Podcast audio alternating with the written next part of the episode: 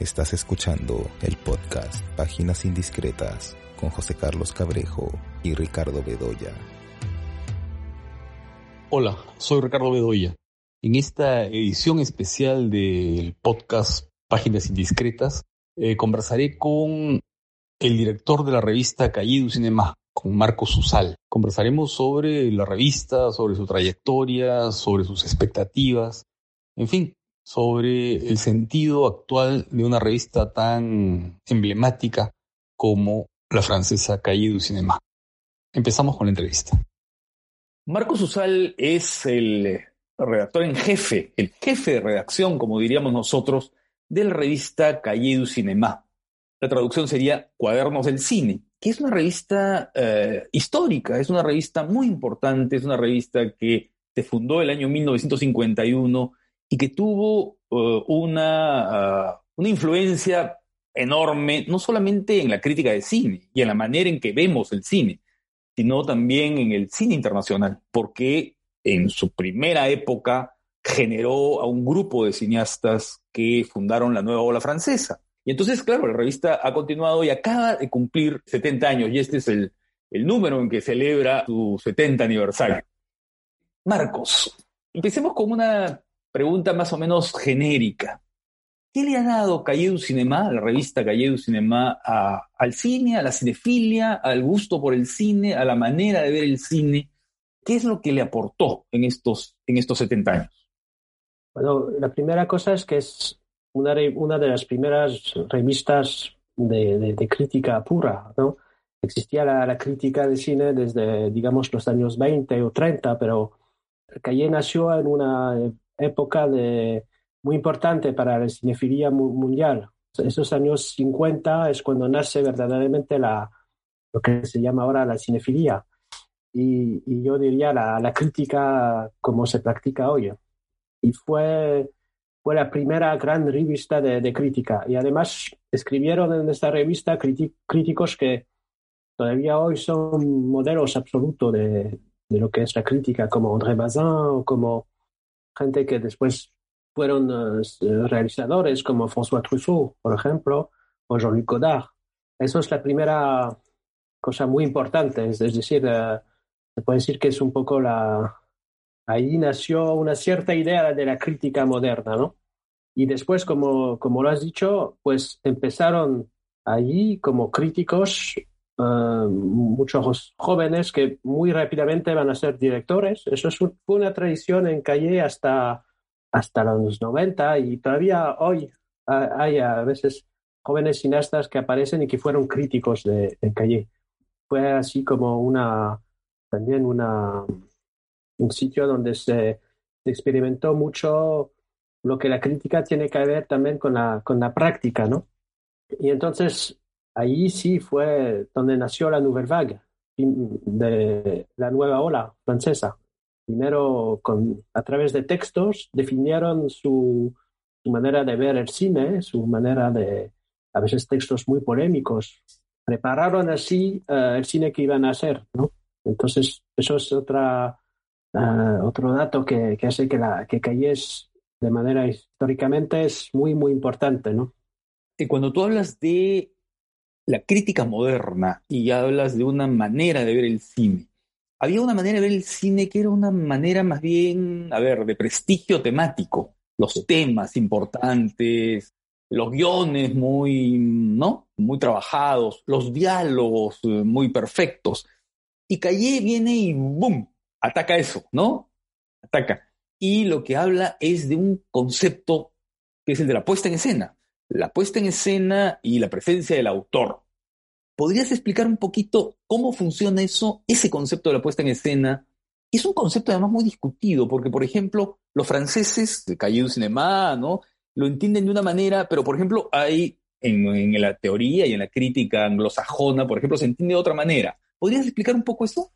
Sí, eh, hay, que, hay que pensar que en la época, en los años 50 y hasta principios de los 60, digamos los años 50, para muchos críticos lo, lo, importante era el tema de, de, la, de, la, película o era una época en la cual los guionistas eran muy famosos a, veces y muy considerados como muy importantes como los verdaderos autores de las películas más que los realizadores. Entonces, la idea de la política des auteurs es de decir que hay un autor en cada película, en las buenas películas, y que las buenas son las en, el, cual, en las cuales el autor es el director y no el guionista.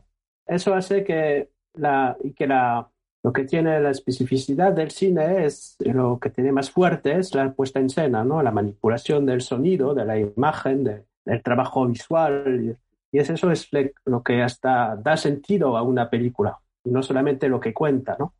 Y entonces defendieron, por ejemplo, directores que en la época no eran tan defendidos por la crítica, como Alfred Hitchcock. Hay que pensar que en la época Hitchcock para muchos críticos no era un director muy serio, ¿no? Porque parecía que hacía películas policíacas así un poco vulgares o solo de, divertimiento, ¿no? Y entonces fue uno de los directores que pusieron muy adelante la, la, esos jóvenes críticos diciendo ese director es puro cine, ¿no? Mucho más que otros que están muy defendidos por sus temas, porque en Hitchcock todo pasa por la puesta en escena. Entonces, eso era la, la idea principal de la política de lo, lo que se llamó la política des auteurs. Es decir, hay un autor en cada película y en, en, las buenas películas el autor no es el guionista, es el realizador. Y entonces defendieron también películas de serie B, por ejemplo, en Hollywood, diciendo que había también la idea que el autor no era alguien como, como se puede definir hoy, es alguien que hoy uh, quizás la definición de un autor es alguien que está muy consciente de lo que hace, que es alguien que tiene una especie de libertad como un escritor la puede tener. En la época la idea era más de defender el autor eh, que trabaja casi en contrabando, ¿no? Por ejemplo, podría ser un, director de, serie B, en el cual se sentía una personalidad, muy fuerte a través solo de, de, la puesta en escena, ¿no? Gente como Jacques Tourneur, por ejemplo, o Edgar Ulmer, que eran gente muy modesta, ¿no? Jacques Tourneur no, no se consideraba hasta ni como un artista, pero viendo sus películas, viendo cómo ponía en escena cuál sea la película, el tema, o como, como había un estilo que, que pasaba casi en contrabando, sí. Eso era la, primera idea del autor, ¿no? Que se ha transformado con el tiempo. También se ha transformado hasta en Francia, porque los que se llama, lo que se llama ahora cinema d'auteur en Francia es algo que corresponde más a la cultura, cultura literaria eh, francesa, el autor como un escritor, ya como, como lo he dicho. Y eso ahora yo creo que es todo el mundo está más o menos de acuerdo para decir que el verdadero autor es el director de la película, pero en la época era muy bastante revolucionario, ¿no? De afirmar eso de demostrarlo a través de, de, películas que mucha gente no se tomaba muy en serio. Marcos, eh, Cinema ha tenido una evolución, ¿no es cierto? Ha pasado por etapas, ha pasado por diferentes. Es decir, la idea de esa autoría, eh, esa puesta en escena, de la primera época, las películas de Minelli, de Vincente Minelli, las películas, en fin, de, Otto Preminger, ¿no?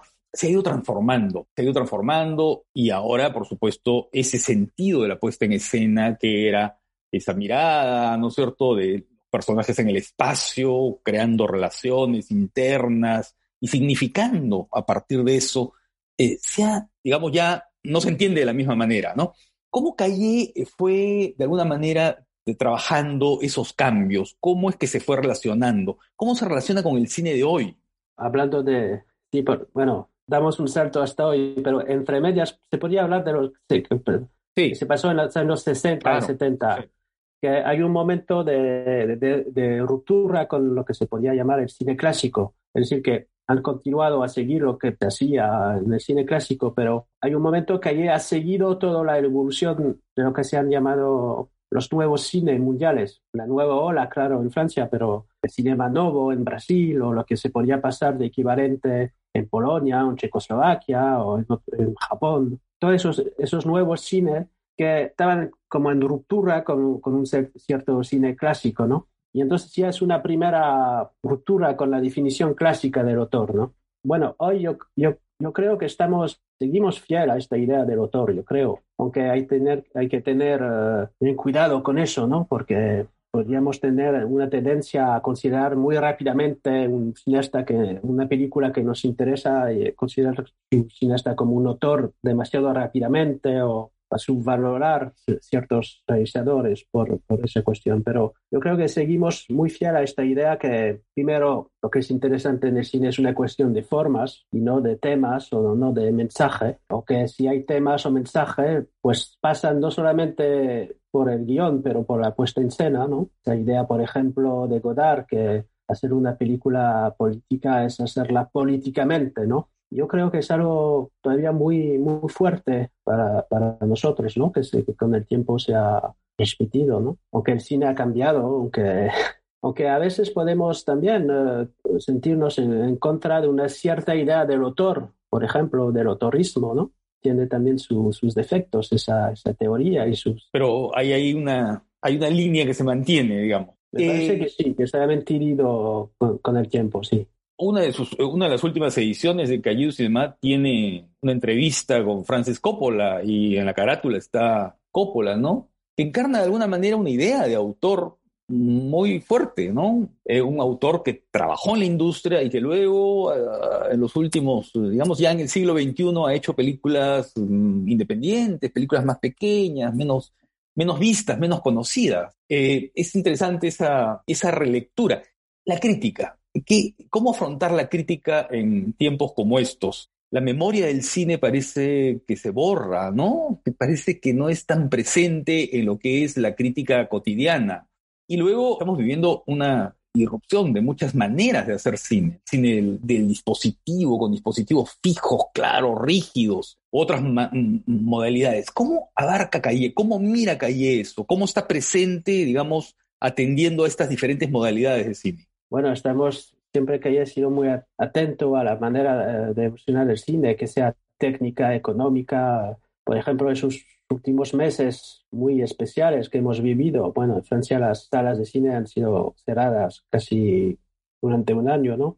Entonces eh, hemos visto aparecer eh, de manera muy fuerte todo el cine de plataforma, todo, todo las series. Bueno, no es un fenómeno nuevo las series, ¿no? Pero o sea, ha sido casi el único cine que hemos podido ver, esos cine nuevo que hemos podido ver esos meses. Entonces, claro, eso nos interesa, eh, diría de manera muy intensa, pero con, con una mirada crítica.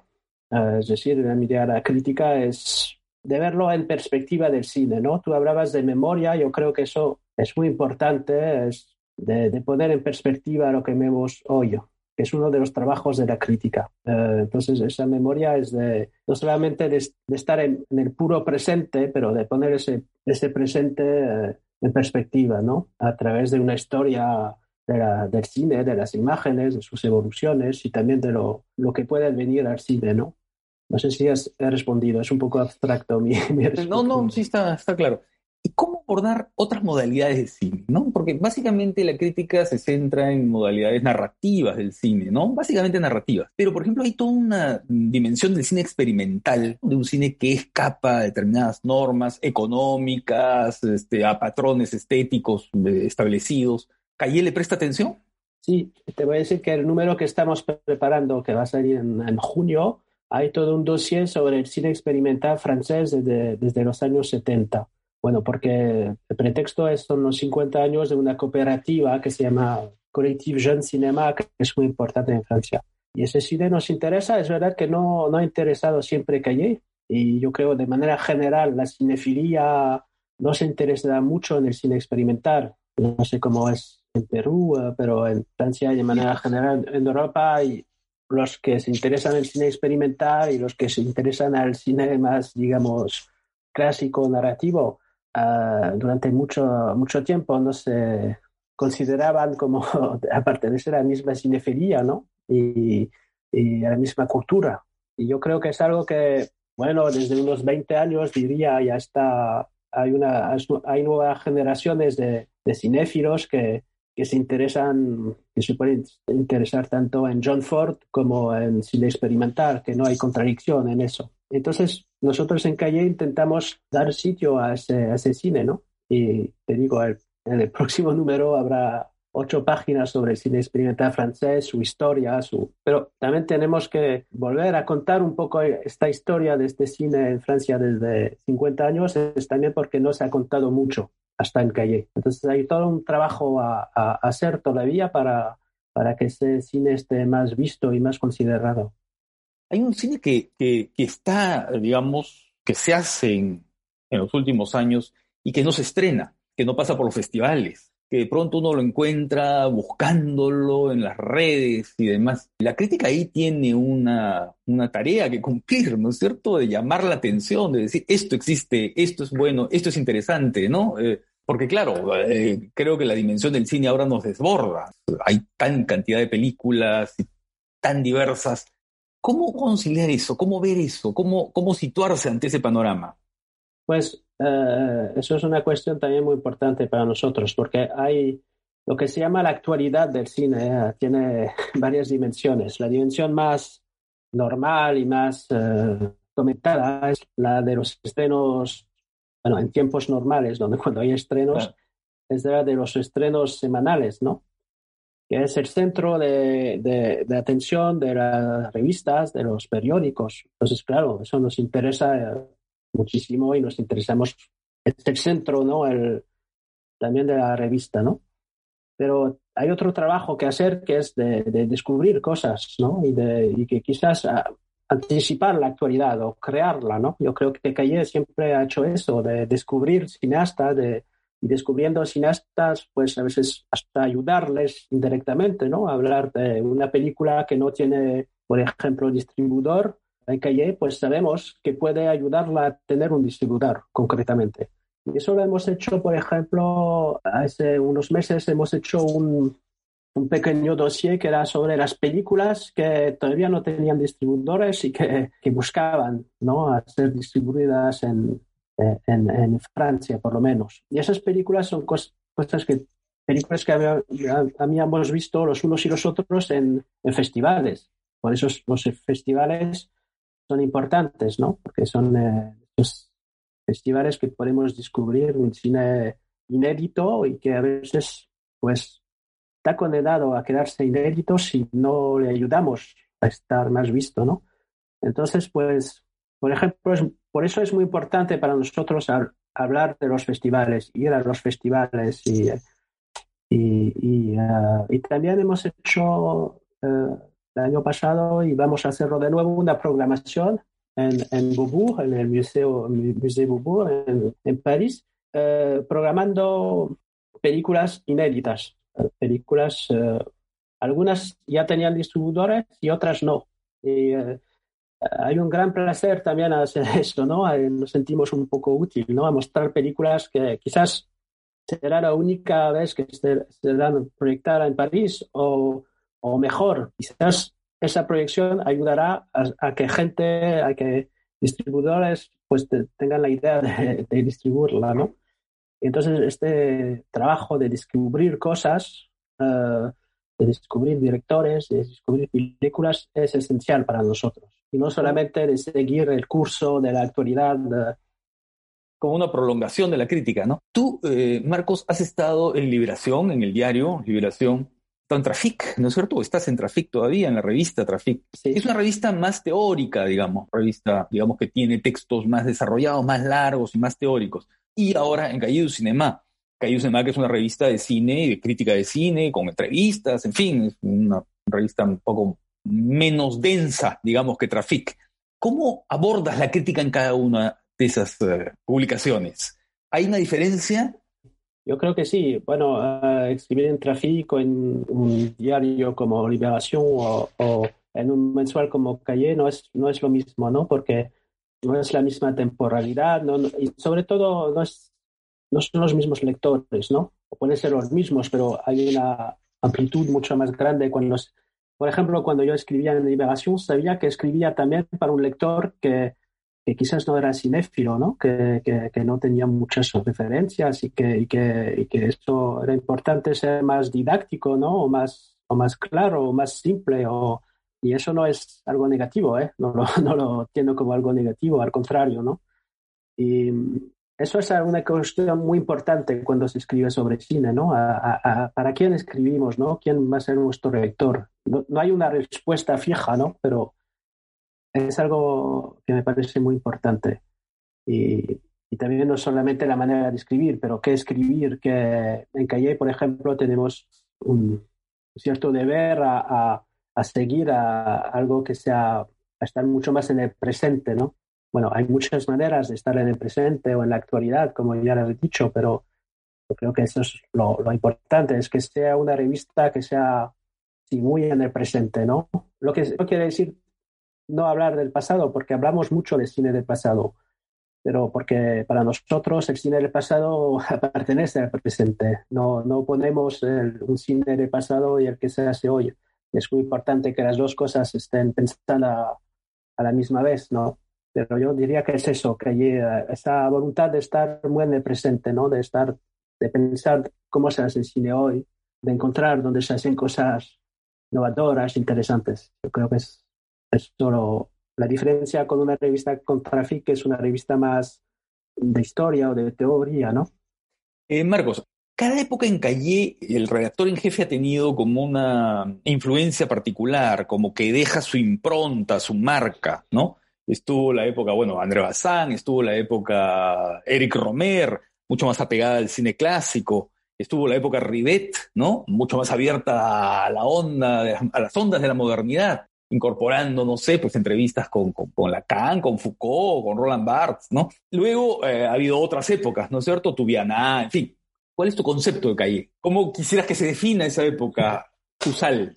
Es difícil decirlo porque estar en calle, te voy a responder un poco de, primero de, es que estar en calle es también tener todo un peso de una historia enorme. Entonces, cuando, para hacerlo bien hay que olvidarse un poco de este peso, ¿no? Alejarse un poco de tener esa historia como una conciencia, pero también hacerlo muy en el presente, ¿no? Entonces, definir así, definirme eh, yo mismo, uh, pero tu proyecto, digamos, tu proyecto. bueno, yo diría de, manera general, cuando preguntan eso, yo digo que lo que me interesa y es que algo que corresponde, diría, a mi propia cinefilia, pero que también para mí corresponde a la época, es un cierto eclectismo, ¿no? Eh, que haya tenido muchas épocas. Ha tenido una época, ha tenido unas épocas muy, muy duras donde se hablaba en los 70 casi solo de tres o cuatro directores. Muy dogmáticas, ¿no? Y hasta muy dogmáticas, ¿no? Sí. Yo creo que hoy eh, hay que ser un poco el contrario, lo que no quiere decir no tener eh, rigor, ¿no? Pero cuando hablo de eclectismo, es decir, por ejemplo, lo que hablábamos sobre el cine experimental, ¿no? Es dar sitio a ese cine en calle de cinema, considerar, eso desde hace años yo creo que la cinefilia jóvenes cinéfilos no, descubren cine no solamente por las salas, ni solamente por las cinematecas, las filmotecas, pero también por, por internet, por descargando películas de manera legal o ilegal, de manera mucho más anárquica o salvaje, ¿no? Y eso crea una nueva cinefilia particular, donde quizás las jerarquías cambian, ¿no? Y eso me interesa, ¿no? Eso me gusta. Por eso, por ejemplo, podemos, cuando hablamos de DVDs, podemos hablar de un DVD que sale de una película de Rossellini, pero también de una película de Jess Franco, ¿no? Y eso, esa mezcla me, me, parece, bueno, yo diría corresponde a, a yo creo, a nuestra, al eclectismo de los que hacemos lo que hay ahora, pero también algo muy importante de la época que es eh, un poco romper con las jerarquías clásicas, ¿no? Y, esa ruptura de jerarquías también eh, la aplican a eh, las series de televisión, al streaming, a... ¿Se incorpora eso al mundo del cine? ¿Al mundo del cine? ¿Es un mundo del cine ampliado? ¿Es un mundo del audiovisual? ¿Cómo, cómo ven ustedes eso? Bueno, es una, es una gran cuestión en la cual no estamos quizás todos exactamente de acuerdo, incluso en Calle. Es decir, bueno, los acontecimientos eh, nos han obligado a, a, tener casi como sola actualidad lo que ponían las plataformas o la, las series o las películas producidas o distribuidas por las plataformas, ¿no? Pero entonces, eso rechazar eso por dogmatismo sería una tontería, ¿no? Porque es claro que ahí a veces hay cine, ¿no? Ah, entonces, eso nos interesa mucho de, ver que el cine también puede estar en una serie o tiene algo que ver muy directamente con el cine y a veces cosas muy interesantes se producen allí. Entonces, estamos muy abiertos a eso, pero también con una visión crítica. Hemos hecho todo una, un dossier sobre la estética de Netflix, por ejemplo, que es una estética, yo creo, muy, muy peculiar, muy, muy bastante pobre en sí, en sí mismo, ¿no? Eh, pues, pues, y, muchas películas hasta de grandes directores producidas por Netflix son películas bastante extrañas o, bueno, no tenemos un entusiasmo ciego con lo que está pasando ahí, pero nos interesa mucho porque es un fenómeno importante, ¿no? Ah, no sabemos hasta qué punto es algo un poco nuevo o al contrario, algo un poco funerario, ¿no? Eh, eh, Calle siempre tuvo sus directores de bandera. ¿Tú crees que hay directores, sí, a defender ahora, hoy día? Que Calle los pone en la delantera, digamos, en la vanguardia. Sí, yo creo que todavía hay, hay directores muy importantes que... ¿Te identifican a la revista? Así como, por ejemplo, Godard en una época o Jean-Marie Straub de manera tan fuerte, no, pero yo, yo creo que sí, hay, directores Quizás eh, los diversos críticos que escriben en Calle no tendrían las no te darían los mismos nombres, pero creo que estamos de acuerdo en, en, algunos nombres esenciales que, nos interesan de muy cerca y sobre todo los que, lo, sobre todo lo que, los que nos interesan, no solamente que nos interesan, pero que queríamos más defender, son algunos que están bastante mal conocidos o demasiado o subvalorados, ¿no? Por ejemplo, ¿podrías dar algunos nombres? Bueno, sí, sí. Si te hablo de cine francés, por ejemplo, hemos bastante. Eh, no sé si son gente muy conocida en América Latina, pero por ejemplo, nuestra primera portada de la, de la nueva del nuevo equipo de Calle fue una película de los hermanos Larieux, de Frères Larieux, que son directores, para mí, de, son dos hermanos que son yo diría una tradición que viene de Renoir, para decirlo rápidamente, y, y o, otro director que hemos, al cual hemos dedicado en el número de mayo una, una parte importante que se llama Guillaume Braque. Ah, Magnífico, ¿no? Tu última película me pareció notable, el abordaje, ¿no? El abordaje, sí. Y yo creo que es lo que nos gusta también es que es un director, claro, está en una filiación eh, una filiación muy importante para Calle que viene de, de Eric Romer, de Jacques Rosier, pero no, lo, no como un imitador, pero como alguien que ha entendido ese cine de manera muy profunda, ¿no? Bueno, hablamos también de una directora que a, mí me, me, gusta mucho, que se llama Patricia Mazui, por ejemplo. Eh, bueno, y el cine internacional, yo diría Ah, hay alguien que nos interesa mucho como Richard Linklater, por ejemplo, pues te podía dar otros nombres más grandes que creo que hay más, eh, como David Lynch o, bueno, Coppola, o eh, hay más, evidente, yo diría, pero esos son ejemplos, pero había muchos más, ¿no? Que no quiere decir que si esos directores hacen de repente una mala película, la vamos a defender por, por defenderla, pero, pero la idea de la política de autores también que esos directores cuando hacen cosas más flojas también nos interesa porque entra en una obra, ¿no? Es eso interesante, no solamente ver las películas una por una, pero dentro de una obra, ¿no? Dentro de una visión. Aunque Truffaut decía, ¿no? La peor película de un gran director es mejor que la mejor película de un mal director, decía. Sí, un poco de traumatismo, ¿no? Lo que eh, puede ser exagerado, sí. También hay que estar abierto a la idea de que de realizadores que a priori no nos interesan mucho, de repente, claro, uh, como, como dice un amigo español, de repente tocan la flauta, ¿no? Sí, sí, sí. Una sorpresa, ¿no? Te dan una sorpresa. Una sorpresa, sí. Claro, claro. Marcos, muchas gracias. Ha sido muy interesante gracias, la contigo. Gracias a ti, gracias. gracias. Perdonar por mi español un poco, Perfecto, raro. Se, entiende perfectamente. Bueno, muchas gracias. Gracias.